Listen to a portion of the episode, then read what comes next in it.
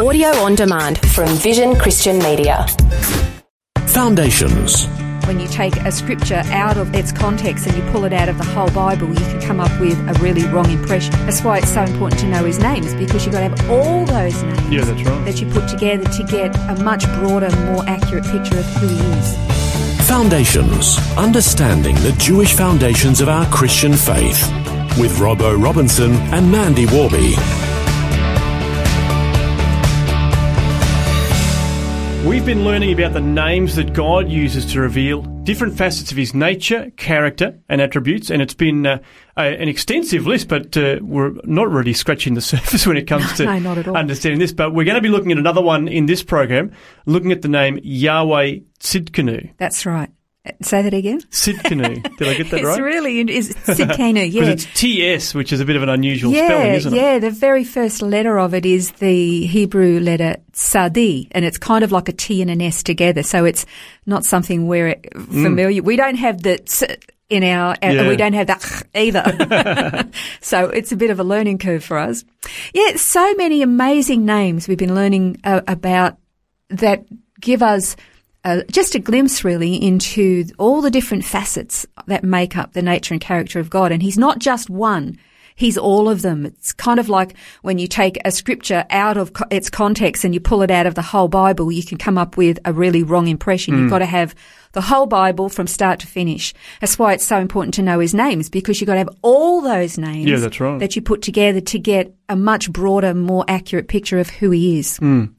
And so, yes, this in this program we're going to look at the name Yahweh or Yahovah Tsidkenu.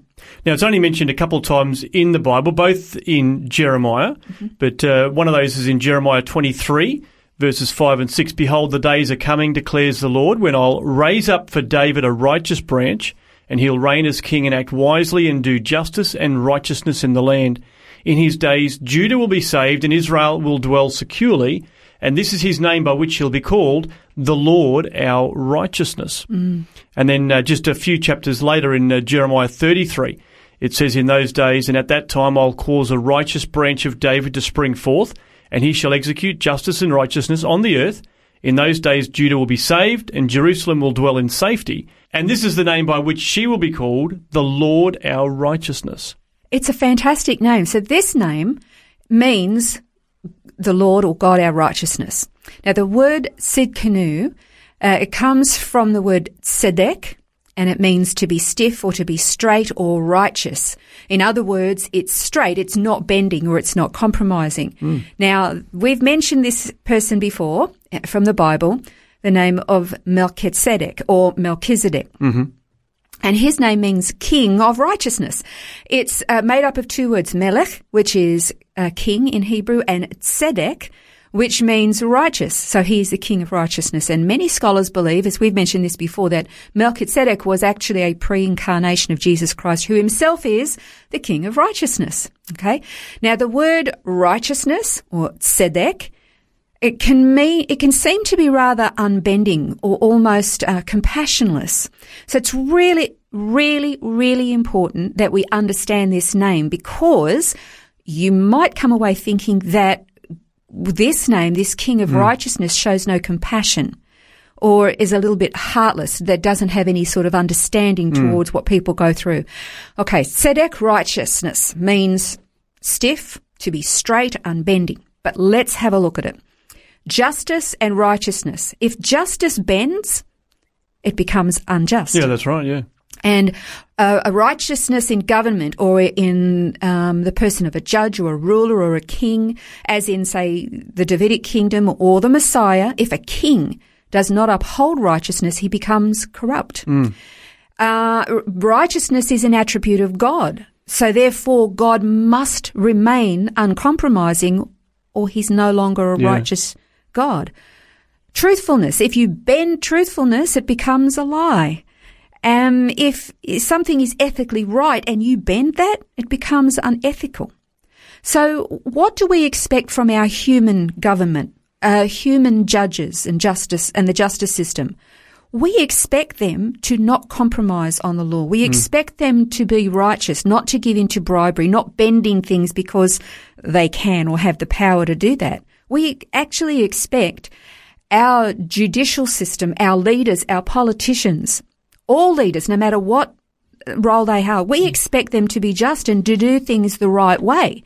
Otherwise, we go, they're corrupt. It's like when you hear stories of a rape victim and the rapist, he kind of gets a slap on the wrist or a, you know, a, a sentence that's negligible. Or you hear of somebody who's been murdered and they get off on a technicality, the murderer, and you kind of think, that's unjust. Mm. we get so upset when that happens. We think it's wrong. We expect justice to be done. That's what we expect from our human government. Why is it then we expect or are so upset at the thought that when Jesus Christ comes back, he's coming back as a just judge to judge the world, and we think, well, that's not very mm. loving. Yeah, that's right. Why do we have such a low expectation of God who is ethically perfect, morally incorruptible, who is so righteous and yet we expect him to actually bend and become unrighteous mm. just so that we don't have to get any yeah, judgment. To, to make it, to fit our needs, I guess. Yeah, yeah. We, what we expect from him far less than what we expect from humans, and yet humans can't deliver, but God can. Yeah. And I guess that's where we were saying at the beginning of this program about the need for us to understand all the attributes and the facets of God yes. because he is stiff and straight and unbending but of course, from other names we've explored, we understand his compassion and his mercy and all these different attributes that kind of, I guess, add to that without making it seem harsh.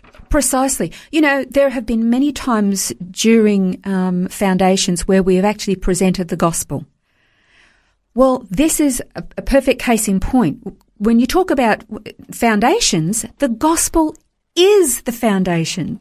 Mm. The essence of God throughout all his names, if you boil it all together, every name, it all comes back to being a redeemer, redemption. The story of redemption is the Bible from start to finish. But here's the, here's the quandary that, that we're faced with. God is righteous. We are unrighteous. God is holy. We are unholy. God is perfect. We are imperfect. God is pure, we are impure. Mm. God is worthy, we are unworthy. So how can God actually see justice done and at the same time extend mercy and grace and compassion and mm. forgiveness, mm. which is also part of his nature? That's right. Well, he did it through his son. His son came, took on the form of a human being, lived among us, was tempted in all the things that we are tempted, but without sin. He didn't give in to that.